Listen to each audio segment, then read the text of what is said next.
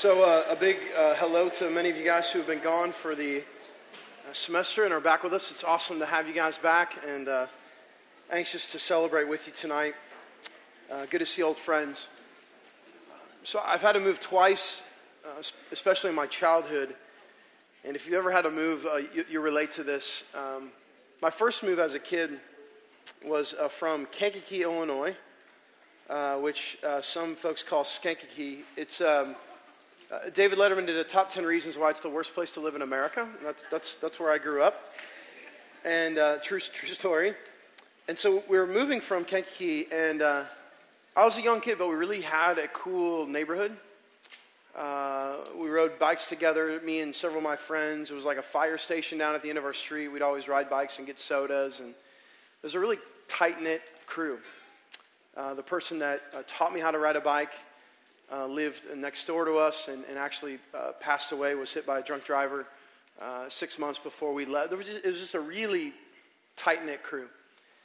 So when my dad came and said, Hey, you got a new job, we were going to move, like there were all these mixed emotions going on in my heart. But I remember the day that we actually finally moved. And, and um, you know, the trucks pulled in, all of my friends are sitting on my yard, you know, we give hugs. And then I get in our Ford Windstar. Did your parents ever have one of those? Um, if they still do, it's probably time to think about that. And um, so I'm sitting in the back of our Ford Windstar, and uh, my friends are all like waving, and I just I've just put my hand on the window, you know, and you're like trying to like make contact through, you know. It's just this really surreal moment because you're, you know, even at, I was seven at the time. I'm thinking in my mind like, there's a good chance I will never see any of you again, you know? And it's just this very somber, say goodbye kind of moment. You've had to do that maybe before uh, when you moved. I, I kind of feel that way tonight. Um, this will sound maybe weird or awkward to you, but uh, we've been studying Exodus for almost a year. And so there's like this weird part of me tonight as we close Exodus uh, that's like saying goodbye to a good friend. Um, the good thing is, like, the Bible doesn't move out of state or something, right? Like, um, uh, it's not like we'll never, or you can never, like, read Exodus on your own. Um, that's the encouraging thing. At the same time, uh, this book has come in a season of my life that has been critical. Uh, I, I, shared with the elders uh, on Friday, last Friday, that the last year of my life has um, by far been the best. Um, the Lord and I just incredibly intimate. Um, I'm having more fun in ministry. This is my 17th year of ministry.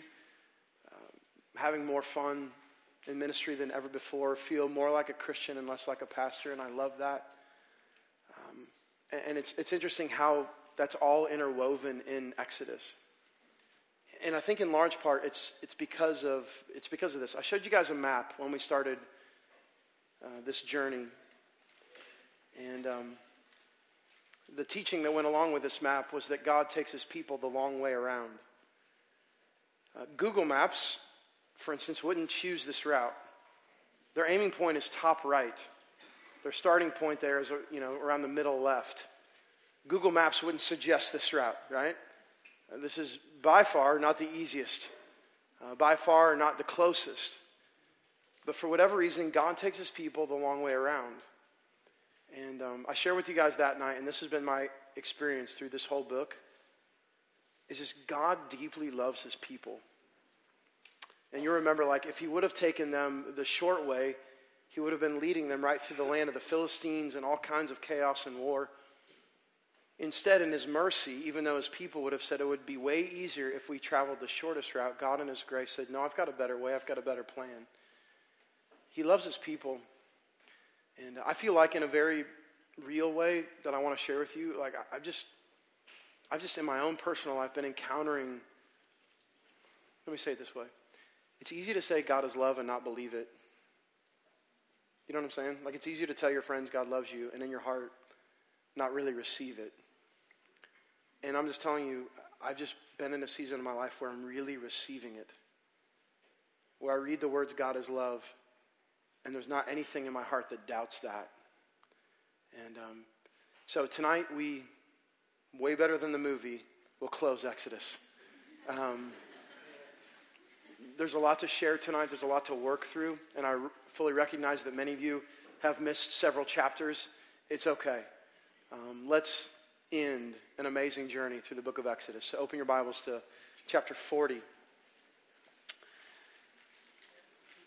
A lot of powerful text here, a lot of encouraging text, and uh, we have a lot of work to do for sure. Exodus chapter 40, verse 1. The Lord spoke to Moses. this is like the 600th time he said this in Exodus, so why not close with another? I mean, he, he's always talking to Moses. On the first day of the first month, you shall erect the tabernacle of the tent of meeting. If you haven't been with us, what's been happening in very recent times is God has designed and now provided the means to build a place of worship for the Israelites in the desert, a place for God's presence to be housed. And there's been very specific, clear instructions on how to build it. And what God says to Moses is on the first day of the first month, which means it's now one year since they left Egypt, since the Exodus began. Okay, one year of time has gone by. You are going to uh, build this thing. So it's like their New Year celebration. Uh, we're coming to a new year. 2015 is just around the corner. And uh, in, in our New Year's, it will, you know, look in a kind of a, a particular way. But in their New Year's, um, they're going to get to build this place of worship for the Lord. Really cool. Check out verse 3. And you shall put in the, uh, you shall put in the ark of testimony, and you shall screen the ark with the veil, verse 4. And you shall bring in the table and arrange it and you shall bring in the lampstand and set up its lamps. And it's, it's as if God is, God's like calling Moses now to be the interior decorator, right? Uh, how many of you guys absolutely love interior uh, decorating and decor? Okay, how many of you guys? All right, several of you, okay? Um, if you're into that sort of thing, uh, there's a probable slant of creativity in your life. Okay? Now, uh, we rehabbed this building in eight weeks. Two and a half years ago, uh, went to it over a summer. 21 dumpsters full. I mean, this place had been vacant seven years. There were dead animals, probably dead people here. And we, we cleaned it all out, okay? It was the old uh, St. Uh, St. Charles Police Station. Because things were happening so fast, and because I, I think I have a little bit of a creative eye, I charged myself with the uh, task of choosing the paint colors, okay? And uh, again, things were moving. So, what paint, you know, color should go here? And you know, well, some some things were easy. We weren't going to paint the ceiling white. We weren't going to paint the ceiling fuchsia. Black it is, okay? And, and so there were some easy decisions, and then were some, there were some others that uh, that maybe weren't as easy, right? So I, I, was I was standing in our front bathrooms, and um, you know, I was looking around, and I was just like, you know, you know what would be really awesome is dark brown. Like I, I just I feel like our bathrooms need dark brown. You know, and so I hadn't thought it all the way through. Like I wasn't, you know, making all the associations. Um, and and so uh, so we, we paint the bathrooms dark brown, all of them, mind you, okay, the same color. And um, I love Brandon and I's relationship. Uh, I've known Brandon since he was like almost in the womb. And uh, I, I, think just because of uh, how close we are, he's just always very honest with me. Uh, he can speak the truth to me in love most of the time, and um, all the time. I'm just kidding. And, and so, on, on, the night of our launch here that August, we're in the bathroom together, and don't don't ask why. We're you know we're going to the bathroom, all right, for heaven's sakes. And uh, and so we're in there. I'm like, and he's like, hey, uh, hey, who chose this paint color? And I'm like, you know, so there's part of me that's like ready to and really excited to say that I am the one that has chosen this. But I can tell by the way that he's asking the question that he's definitely not a fan. I'm like, I chose this this color. And he's like, like, what were you thinking? Like, like people come in this dark brown bathroom, ready to, you know, go to the bathroom, and their bowels are already moving because of the color scheme in here. Like it's this is not this is not helpful, right? Well, if you're an interior, by the way, we're, we're repainting all the bathrooms at the beginning of the year. So uh, if any of you guys have any ideas, we're thinking bright pink at this point. Uh, you know, please, please, uh, maybe a purple, maybe a, you know, maybe maybe just black like the ceiling. I don't know. So give us, give us some thoughts. Give us some thoughts. Um, when you are creative, there are successes and failures. And I'm just, I'm just confessing my failure. I should not have chosen the color dark brown in all the bathrooms, right? That's my bad. Shouldn't have done it. I think I did all right on the ceiling. The bathrooms, not so much, okay? When you take creative liberty, you will succeed sometimes and you will fail. I love how God uh, calls Moses, commands Moses on how to set up the tabernacle. And whether Moses is creative or not, he doesn't have to take liberty. He gets the privilege of just submitting to God's creative design and allowing the great author of the story to write. I believe there's some creativity in all of us. And I believe that creative side, that lack of submissive side, uh, loves to tell God uh, where the lampstand should be, where our relationships should be structured, what school we should go to, what job we should pursue. And in our creativity, and because of our selfish pursuits, then there will be uh, successes and failures that are ultimately back on our shoulders. But when you submit to the deep, beautiful, loving God, you get the chance just to listen to his voice and hear where the lampstand should go and hear where the table of the presence can go. And that's what he's telling Moses do exactly as I told you. Verse 4 You shall bring in the table and arrange it, you shall bring in the lampstand and set up its lamps. You shall put the golden altar for incense before the ark of the testimony. This is right before uh, the big curtain of the big veil going into the Holy of Holies and set up the screen for the door of the tabernacle. Verse 6.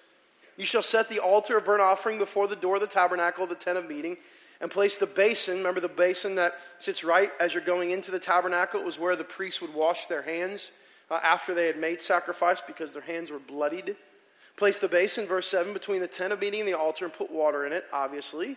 And you shall set up the court all around and hang up the screen for the gate of the court. So he commands Moses, like a great interior decorator, to set up this tabernacle. It's time. All of the preparation is now ready to be set and to be placed. Then, look at this, verse 9.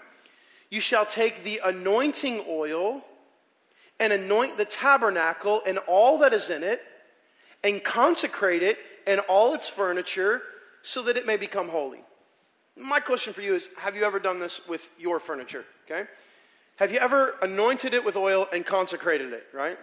Have you ever gone up to your room and you're like, okay, like I'd really, what would be really nice if we just kind of made all these things holy? You, you know, you bought some oil from Schnucks, right? And, and you, you know, put it in a nice jar and you called it anointing oil and you just went kind of piece of furniture by piece of furniture. Well, it's tough to relate, right? Like that's not in our normal rhythm, okay? Um, what Moses does, though, is he gets the chance, the grace, as he's going piece by piece, to celebrate the journey that God has had for them. And, and that's what I imagine. Old Grandpa Moses, 80 plus, going over to the table of the bread of the presence and anointing it with oil and thanking God that it's set apart for his glory.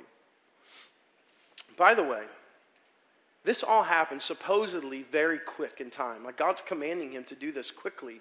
First day, first month, like it's go time, bro. Put it together. Has it ever uh, struck you through our whole journey of Exodus that God has never given an excuse for Moses' age? Like, remember when he was going up and down the mountain, like it seemed like six times in a day? Hey, I know you're 80. Come on up. Don't worry about it, right? You can make, break a hip, but it's okay. We'll figure it out. Put you on a stretcher, wheel you back down. Like, God, God never says, Hey, Moses, I know you're 80, but could you, you know, could you maybe, you know, do this or that? Like, God never provides an excuse for his age. And I absolutely love that. I love that God never uh, even, even like addresses his age and then give Moses outs for it. Listen, some of you tonight need to directly hear this word. For whatever reason you believe because of your, let's start with the youthfulness, that A, you have like time to get serious, that you have time to live like hell because one day, you know, you'll all kind of piece it together. The general rhythm in America, thankfully, I don't believe in our body, but in America is, you know, you, uh, some folks grow up in the church or some don't, but then you go to college and you do whatever the, whatever the heck you want, right? And then after college, hopefully a wife, maybe some kids will, will get you serious about the faith. Like, what in the world? I long for in, in, insanely strong 15, 16, 17. I believe in our body. We have unbelievably strong 18, 19, 20 year olds, not using their age for an excuse. Well, I'm, I'm young. Uh, one of my favorite scriptures is what Paul says to Timothy, his young disciple Do not let anyone look down on you because you are young, but set an example for the believers in speech and life and love and faith and in purity. Like I tattooed this on my forehead when I was young. Like, I don't care how old anyone is. I was 13 years old going into my pastor's office, true story, with my Bible open saying, Why aren't we preaching this? And if he said, But hey, you need to settle down, you're young, that would have just fueled my fire. I don't have to be young or old to be passionate about the Lord, somebody, right? So let me, let me say this on the other side that those who are seasoned, Okay, you may think in, especially in the second service where you feel like you're, you know, a little bit in an age range that isn't represented here, we celebrate you. If you have gray hair, we celebrate you. Okay? Even if you're 25 and got some gray hair, still, we'll celebrate you. And pray for more of you, right? But how many, listen, here's, here's my picture. I grew up in, in a very traditional church where the average age, okay, was, you know, probably 55, 60, right? A lot of blue hair, okay? It wasn't gray, it was blue, right? And I think often about if those 70 and 80 year olds really understood their calling to disciple others, how much more fun their life would have been. They were, they were making an excuse for their age in their mind, in their heart, whatever. They're like, yeah, you know, we're just, we're kind of old and tired. Then go to your grave discipling. Like, go to your grave pouring into people. How beautiful would it be if at your funeral were all the people that you discipled, not your acquaintances? I don't want no acquaintance at my funeral. You know, like what I want there, who I want there are people who I've invested in, people who have invested in me, where there's been this mutual sharing. Our age is not an excuse. For the young here that have been tabling yourself because you're not as old as that person or you're not as gifted as that person, stop using your age as an excuse. Old Man River Moses is 80 and getting used by God powerfully. Somebody, please, okay? Beautiful, beautiful, beautiful. So, verse 9 anoint some things, God says. Set apart some things. Make some things holy, verse 10. You shall also anoint the altar of burnt offering and its utensils and consecrate the altar so that the altar may become most holy. And that's what consecrate or holy means. It means set it apart. This is different. This furniture is to be used by God. You shall also anoint the basin and its stand and consecrate it. Then you shall, check this out, bring Aaron and his sons to the entrance of the tent of meeting and wash them with water. Now, at first, this seems strange, right? So, so we're going to like bring some grown men and we're gonna like you know like they're gonna be going through like the car wash you know? We're gonna like wash them up soaps and suds you know like shine the tires. Like what, what, is, what does this look like? Well these guys were gonna be the priests. And so not just ritually that we'll see in, in ancient judaism but here as a initiation into the priesthood there was a very uh, a profound image of cleansing. Then verse 13 put aaron uh, in the holy garments. You guys remember this like the high priestly garments, the ephod and the breastplate and the things that, you know, the big shoulder pads. I mean, just to put the garments on the high priest, and you shall anoint him, set him apart, and consecrate him, that he may serve me as priest. You shall also bring his sons, put coats on them, and anoint them as you anointed their father, that they may serve me as priests. Now, listen. Uh, what I love about the story of Exodus is how much doesn't seem like it affects us now, and affects us at the core, okay? Um, in other words, this sets up a long lineage of failed and flawed priests. If you read through the Old Testament at all, what you're going to learn is the priestly office is very broken. Okay, there are some boss priests. There are some priests that come in that are very devoted to the Lord, uh, very not corrupt, okay, not in the Jewish mob. They're, they're very focused on uh, following uh, the Lord in all aspects. And then there's some others that are killed by God because of their disobedience that are uh, completely misdirecting the body. And that's why when Scripture says that He's, Jesus, is our high priest, it's amazing to think of all of these failed and flawed priests that were supposed to be making intercession between God and man, and then one does it for everyone. It's beautiful. It's another reason why we get to celebrate the Lord Jesus Be easy to celebrate. Aaron, oh, cool, he gets some cool garments and he's going to be the priest. No. Aaron is yet another reason for us to celebrate Jesus. Incredible. And their anointing in the middle of verse 15 shall uh, admit them to a perpetual priesthood throughout their generations. There's going to be a lineage to the line of Levites, uh, the, the, the priestlyhood. Verse 16 sets up a whole new pattern. Look at this. This Moses did according to all that the Lord had commanded him.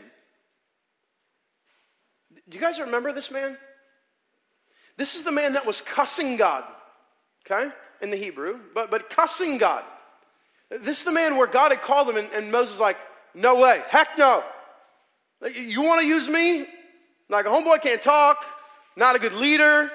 And no, God, I'm not going to do this. And then he gets into it, and the people start screwing things up, and he goes back to God, hey, you better fix this. I'm out of here. These are your people, they're your problem. He goes from that to doing all that the Lord had commanded to him. So, what has happened? Here's what I believe pre Jesus, pre the constant infiltration of the Holy Spirit in his life, which you and I have access to now, pre all of that, Moses is aligning his life with the track record of God. So early in this relationship, he's questioning, he's doubting, he's seeing potential gaps and holes. But as his life moves on, as his journey moves on, as he watches God consistently be God, his doubts are fading away because God has built a phenomenal track record. Let me ask you this What is it that's fueling the doubts in your heart? Um, if you're like me, there's been a moment at some point, maybe when the right song was playing, but probably in your car, okay? You're like driving down the road and, you know, people are passing you by and you're not texting, thankfully, and, you know, you're, you're thinking about things. Your radio's not jamming. Like you're just, you're thinking about things. And the thought comes in your mind for one second. And the thought is, what if all of this is just a sham? Have you ever had that thought before? I have. Like, like what if, what if God isn't real? What if, what if all of this is just to make us feel better about our eternity? Like, what if all of, like, and just for a, a split second, like doubt arises. So here's what happens some of you deeply struggle with doubt because you haven't sat back and watched the track record of God around your life. So, for those of us that have experienced the powerful, faithful track record of God in spite of our faithlessness, in moments like that, when doubts arise, they're quickly fleeting because they're instantly met with what God has done consistently in our life. Let me say it another way. If you're not reading His Word, your life is going to be filled with doubt. As a believer, if the Holy Spirit resides in you, if you're not connected to His Word, of course you're going to doubt. Because you cannot distinguish His voice. His Word is His voice. And so if you're not in it, like how in the world are you going to decipher His voice from Oprah's? Or His voice from, you know, this heretical preacher? Or His voice from Lady Gaga, right? I mean, like, how, how can you decipher that? Bad example, okay? I don't know. She's kind of like last year, right? I don't know. Trying to be relevant. Here we go. Look at this. Verse 17. In the first month, in the second year, on the first day of the month, the tabernacle was erected, one year after the Exodus. Now I want you to see a pattern. Moses erected, verse 18, the tabernacle. He laid its bases, set up its frames, and put, it, uh, put in its poles and raised up its pillars and he spread the tent over the tabernacle. Again, I can't make this, you know, maybe he was leading others, but he was a part of this. He's 80, he's old, he's putting this thing together, and he spread the tent over the tabernacle and put the covering of the tent over it. Let's read this together. As the Lord had commanded Moses. Let's try it again.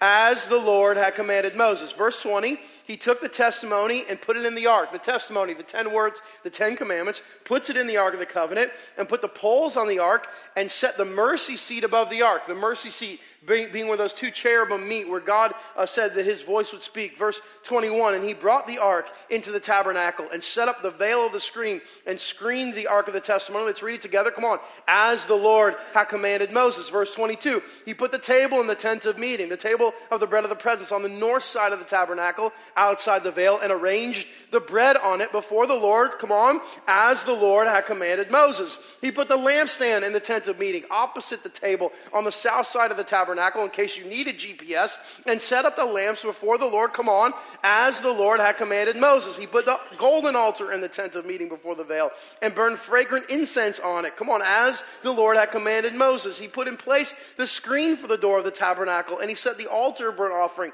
verse 29, the entrance of the tabernacle, the tent of meeting, and offered on it the burnt offering and the grain offering as the Lord had commanded Moses. I mean, over and over and over, he is precisely obeying God's command. And this is a man that has come from tremendous doubt and cussing God. If you think tonight that your heart cannot be changed, what a perfect place you're in. And you're like, Mark, that like that's that sounds heretical. If you think tonight you walked in here believing that your heart cannot be changed, that you can't go from cussing God to submitting to God, your heart is in a perfect place. Why? Because think of the testimony that you'll have as God softens your heart, changes your heart, stirs your affection for Him to go from cussing at Him to submitting to Him. And some of you know because that's a, your exact testimony. Some of you remember when you're like, no way, no way. I'll ever worship the Lord like that dude. No, no way I'll ever love God like those people. I mean, no way I'll ever have faith in something I cannot see. And now look at you. Ransomed by the blood of Christ, saved and redeemed, and not just believing, but passionate about what God's doing, right? For those of you that think that your heart cannot be changed, Praise God for where He has you right now. And I pray that He would change it. And I pray in a radical way you would get to see God's glory in your life. I mean, Moses is precisely submitting to God. Verse 30, it goes on. He set the basin between the tent of meeting and the altar and put water in it for washing, of course, thank you, with which Moses and Aaron and his son washed their hands, and not just their hands, but their feet. When they went into the tent of meeting and when they approached the altar, they washed. Last time, as the Lord had commanded Moses. And he erected the court around the tabernacle and the altar and set up the screen of the gate of the court. So Moses finished the work. Unbelievable moment in the text. He finished. He finished. We're phenomenal starters. Phenomenal. Vision is like wildfire in our heart. Uh, some you, like you've come home, right? You're like, all right, so uh, this week, like I'm going to start a new diet regiment. And so here's my plan. I'm going to drink water and eat, uh, eat, uh, you know, what do they call those little crackers? Uh, wheat thins. I'm going to eat water. I'm going to drink water and eat wheat thins. I'm going to go to the gym every day at 3 a.m., right? And I'm to work, work out for six hours. I'm to pump some iron. I'm probably to lose 65 pounds in a month. And then, right? Okay, go.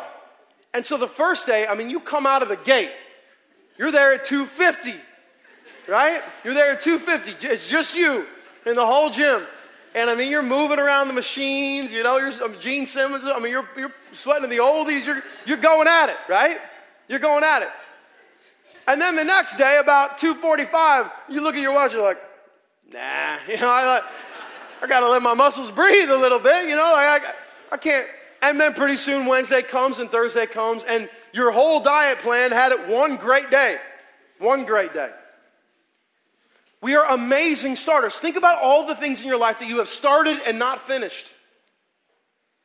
Why? Because vision or change or newness is very luring. And so, because of that, like we can get out of the gate hot. Like in a horse race, like when the thing comes up and we come out blazing. But give us a day or two or a week or a month. That's why here at Matthias, one of our greatest dangers is beginning discipling relationships, and I hear often them fizzling. Why?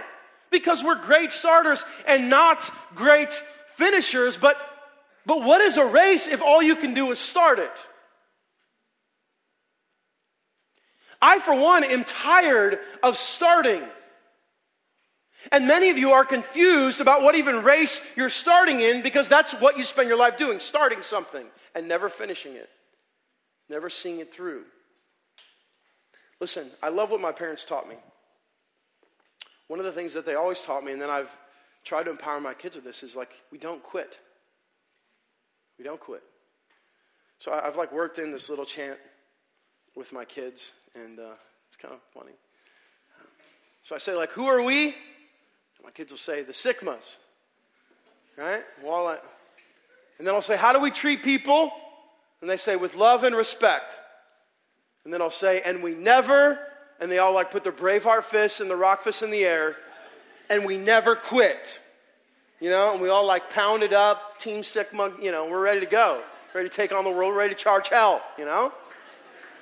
That's what Dawson said last time. Dad, let's charge hell. You know, I'm like, I don't know if that's appropriate. Like, face, you know. No, it's not charge. Um, right? I love that they taught me not to quit. My parents did. Why? Because I want to see things through. I want to see things through. Listen, some of you right now, here tonight, right now in this very second, you absolutely have to repent of your inability to finish. Now, here's what happens. Oftentimes, when you cannot finish, the whole principle of the race is built on self sustainment. In other words, you begin because you believe you can. And then when the first obstacle comes in, your tiredness, your laziness, your whatever, you throw in the towel because there's no reliance on anything outside yourself. Um, many of you guys have heard my story. I mean, I was with my grandfather as he was dying, and the words that I shared with him were straight from Paul, who said, I have fought the good fight, I finished the race. And I had the chance to look at my grandpa in his last seconds and say, You have finished the race. You finished. You didn't just start, you ended well. So I'm deeply encouraged by the fact that Moses has been on quite a journey up and down, strong doubts, strong faith. And in the building of this place of worship that would house the glory of God, he finishes. It's incredible. So the next subtitle to end Exodus 40 says, The glory of the Lord. Enter epic fanfare, verse 34. Then the cloud covered the tent of meeting, the cloud, and the glory of the Lord filled the tabernacle. Well, where did we last see the cloud? Come on, where did we last see the crowd? The cloud. On the top of the mountain, right? The cloud representing God's presence. Now it's come down from the mountain and it's all up in the tabernacle. Maybe, maybe one of the most significant moments in all of Exodus. Here's why Moses prayed to God we do not want to go unless you're going with us. He pleaded that God would not abandon them. He pleaded that Moses' presence or that God's presence would be with them. And now, what do all the people get to see? He's there. He's answered their prayer. I haven't abandoned you. Some of you have been unfaithful. 3,000 of you have been killed. You've been on quite a journey. You've doubted me all the time, and yet I've remained faithful when you're faithless. His presence is seen, and all of the nation of Israel had to be celebrating in their heart because their prayers were answered. God didn't abandon them. His presence was seen physically. And then, verse 35 Moses was not able to enter the tent of meeting because the cloud settled on it and the glory of the Lord filled the tabernacle. Moses couldn't even go in, and this dude's experienced like the very premise of God's glory. Uh, throughout all this chapter, like I have all these previous stories of Moses coming onto my mind, and, and one of them here is, is remember one of his first interactions with God at the burning bush? And remember what God asked Moses to do? Right? Take off his sandals because he's on holy ground. Like, I wonder if this was, if he's like cycling back to when God had first called him and they began to speak and the glory of God, the holiness of God just outpouring. Verse 36 throughout all their journeys, the scripture says, whenever the cloud was taken up from over the tabernacle, the people of Israel would set out. In other words, the cloud or God's presence was directing them, was guiding them. But if the cloud was not taking up, then they did not set out until uh, the day that it was taken up. They were waiting on God. And finally, the last verse of Exodus For the cloud of the Lord was on the tabernacle by day, and hello, fire was in it by night, in the sight of all the house of Israel throughout all their journeys. In a very practical, real, visible sense, God's presence was known to the people of Israel. So the next question is what happens now? Because many of you guys have never studied Exodus. And so you're like, uh, okay, so, like, what, what, what happens? Like, do they all die? Does Moses, you know, like go up into glory? Like, like, does he become a superhero? What happens in this story? So I want to show you four things that really summarize how the Israelites continue their journey. The first is this the adult Israelites who are in Egypt and a part of the Exodus will not go into the promised land. So every slave who God had redeemed, every adult, will not go into the promised land. Here's why the scripture that supports it Numbers chapter 14. Then the Lord said, I have pardoned, graced, mercied according to your word. But truly, as I live, and as all the earth shall be filled with the glory of the Lord, none of the men who have seen my glory and my signs that I did in Egypt and in the wilderness, and yet have put me to the test these ten times and have not obeyed my voice, shall see the land that I swore to give to their fathers, and none of those who despise me shall see it. Here's what happens they get to the edge of the promised land and they send spies in to check it out. How many of you guys know the story? There's two, Joshua and Caleb, that come back and say, Let's go. And every other spot is like, ah, man, I don't. There's some people that look pretty powerful. I don't know that we can overtake them. And God's like, listen, I've been guiding you, and now we're right here at the precipice of the promised land. Say that three times, and I'm going to empower you to overtake it. Joshua and Caleb say, let's go. The rest say no, and the people are swayed by them. And so, because of that, because of their disobedience, lack of faith, every adult does not get to go into the promised land. They all die in the wilderness. Crazy. The second thing that happens Moses and Aaron will not go into the promised land. What? That, that would have been like the perfect ending. Moses leads from 80 years old to he's 120. All these people, they get to the promised land, you know, and everyone's happy and merry forevermore. So, so what happens? Here's the story that uh, tells us Numbers chapter 14. Then Moses and Aaron gathered the assembly together before the rock. Here's, here's the problem there's no water again. And so Moses and Aaron are trying to figure out what to do. And he said to them, Does Moses to the people, Hear now, you rebels, shall we bring water for you out of this rock? So you get the image that like Moses kind of sticks out his chest a little bit. You know, he's like, Hear now, you rebels, you know, and he's like, Should I just like make water come? He's like, all of a sudden turns into a magician. Doesn't mention God's name, doesn't mention God's providence, okay? And Moses lifted up his hand and struck the rock with his staff twice. Here's why this is naughty. God said, just speak to it. And instead, he takes his staff and like does a, you know, does a double take on it. So God says, speak. Moses slams his staff down, and water comes out abundantly, and the congregation drank and the livestock. But, verse 12, the Lord said to Moses and Aaron, because you did not believe in me to uphold me as holy in the eyes of the people of Israel.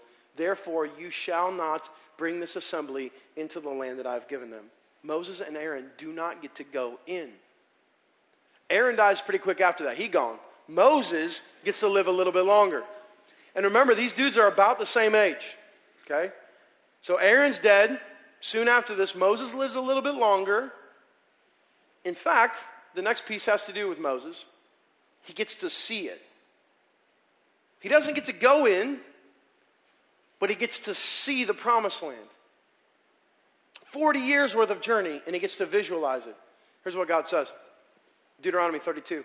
That very day, the Lord spoke to Moses for the thousandth time Go up this mountain of Abarim, Mount Nebo, which is in the land of Moab, opposite Jericho. It's like 16 different directions. And look at this. And view the land of Canaan, which I am giving to the people of Israel for a possession. Could you guys imagine that moment? I mean, you've been like watching these people, guiding these people, and you know, you're super old, and he climbs up the mountain and he just gets to see what God will eventually give to all the descendants after him, even though he was a massive, huge part of it. I wonder what was going through his mind and his heart. Um, sin has consequences, my friends. God's grace and his mercy are shown in that he will stay true to his covenant, to his promise. He'll give the people the land. He told Abraham he would way long ago. But it doesn't mean that sin doesn't have consequences.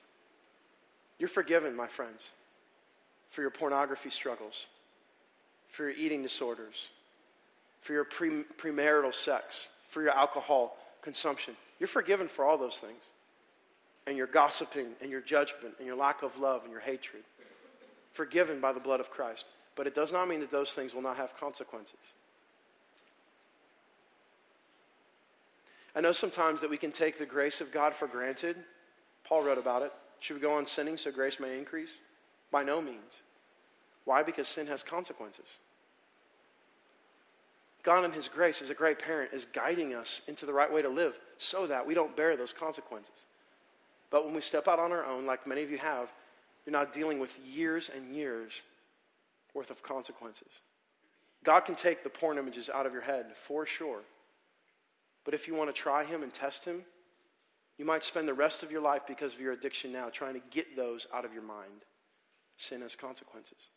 And on and on and on. And Moses sits on top of this mountain and is reminded man, God is gracious. And my sin has consequences. So, what happens next? He dies. And I would say, like, not epically. He just dies. Here's a scripture that talks about it. And the Lord said to him, This is kind of weird. This is the land of which I swore to Abraham, Isaac, and Jacob. I just talked about that. I will give it to your offspring. I've let you see it with your eyes, but you shall not go over there. So Moses, the servant of the Lord, I love his title, died there in the land of Moab according to the word of the Lord. Their last interaction on this earth is God saying, You can see it, you can't go in. And then Moses dies. Really interesting here. Look at, look at this. Uh, he was buried in the valley, verse 6, in the land of Moab, opposite Beth Peor, but no one knows the place of his burial to this day. Moses was 120 years old. I was, listening to this. I was teaching my kids. Dawson is obsessed with death right now for whatever reason. Uh, it's true. And uh, last night I was teaching them when Moses dies and that he was 120. And he gets like super hopeful.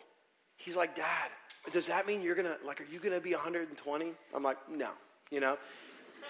He, he seriously asks me every day, he's like, so Dad, when I'm 95, how old are you to be? And Maddox has learned, he's to be in heaven, Dawson, you know?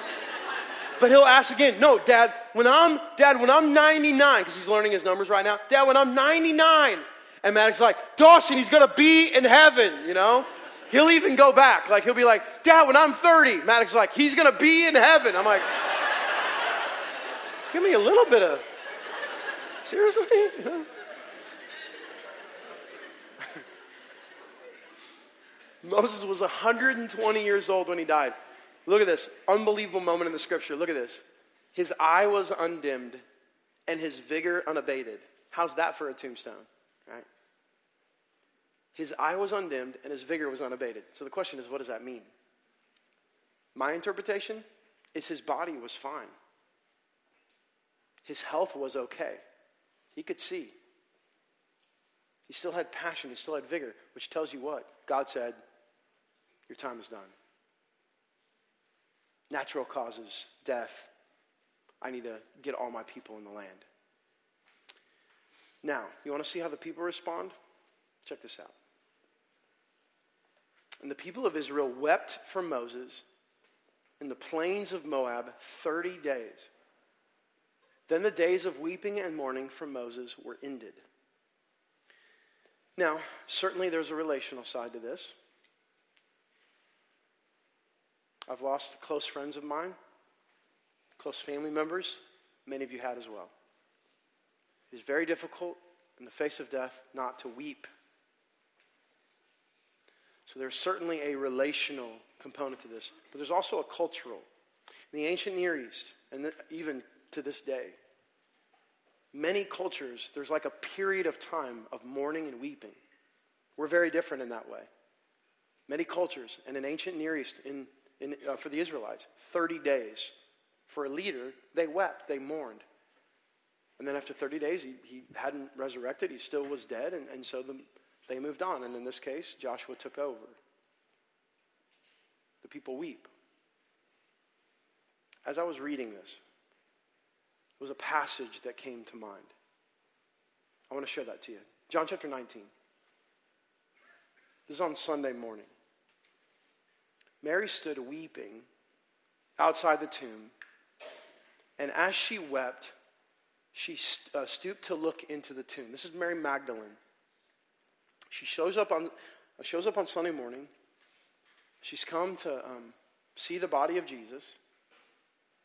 And like many of us respond to death, she's weeping, she's crying. Now, this is the passage that came to my mind. What I did not expect was that I would see this next text. And she saw two angels in white sitting where the body of Jesus had lain, one at the head and one at the feet. And they said to her, Look at this. Woman, why are you weeping? Now, I think you'd agree with me. There's a lot of conversational points that, like, this could have went a lot of different directions. The angels could have said a lot of different things. But for whatever reason, for whatever reason, they asked her why she was crying. It doesn't seem compassionate, does it? They're like, have some compassion. Like, the woman, like, seriously, if you were at a funeral and someone had died that was a friend of yours, and someone came up and they said, Why are you crying? What would you do? You'd like punch him in the face, right? Like, what do you mean? What do you mean, why am I crying? But look at this. Having said this, verse 14, she turned around and saw Jesus standing, but she did not know what it was, uh, that it was Jesus. And Jesus said to her, Woman, why are you weeping? Have you ever seen this before? So I start thinking about Moses and the mourning over his death. And then the scripture about Mary Magdalene pops in my mind as a woman who was weeping over the death of, of, Jesus. And I never noticed before that the two questions that both the angels and Jesus ask her are why are you crying? And so I sat in my study and I tried to figure out like why would they say that? And this is why. They would say, Why are you weeping? Because Moses dies and Jesus lives. Because in that precise moment in time, the reality of the resurrection, the reality of the longing of all of creation for sin to be redeemed was realized. And so, in that moment, in the history that you and I now get to look back on, the question, why are you weeping, seems insanely appropriate. And then, as I sat in that reality, can I share another piece of text for you? Here's what Revelation 21 says He will wipe away every tear from their eyes, and death shall be no more. Neither shall there be mourning, nor crying, nor pain anymore, for the former things have passed away. So, this is talking about the return of the Lord Jesus. And when the Christ takes his church, and the promise is he will wipe away every tear from their eye. And the image that I have in my mind is not a Kleenex or a tissue or a hope so. It's the literal hand of a great loving God who looks at his children and says, Why are you weeping? There's no need to cry. I'm going to wipe away those tears and remind you that because I live now, you live too. Forever in my presence. Never apart from me, forever in intimacy with me. That's why the story of Exodus is about Easter. It's about the resurrection. Joshua is too. Numbers, Deuteronomy, Genesis, all of it. Whether the scripture is waiting on the resurrection or looking back on it or experiencing it, this is our life, church. Our life, my friends. We become people who believe Moses dies, Jesus lives, and because of that, every passage in the scripture is breathing life into people, is breathing hope. And I know for sure that some of you absolutely desperately need to hear this tonight. Because you cannot imagine a day because the pain's too much. You cannot imagine a day where there'll be no more crying because right now you're sitting so intensely in your pain. And the beauty of the gospel, the beauty of the death of a man who seems heroic in the scripture, is that Jesus is the better Moses. Moses seems obedient, but he dies. And our Christ for three days is in the grave. And then on his own accord, for the glory of God, walks out. So that you and I could sit in this room and say, then what in the world are we doing living like we're dead? Can we celebrate life tonight, church? Life amidst the pain, life amidst the struggle life amidst the confusion. What if tonight we celebrated the hope that we have and the true understanding of the gospel? Was on the elders' hearts tonight to get a chance to celebrate life in Christ with you. We have four pastors here and just on, on all of our hearts tonight to serve you, to love you, and to celebrate the life that Christ has given us. And so tonight, as you respond, just take a piece of this bread and pull it off in celebration of the body of Christ that's been broken for you. And then dip it in the cup, remembering the night where Jesus held the cup in front of his disciples and he said, This is the blood of the new covenant. Take and drink in remembrance of me. I walk away from Exodus, and I believe now more than ever before that my God is alive. And so tonight, it's Easter. Let's celebrate the life that we have in Christ tonight, church. Respond when you're ready.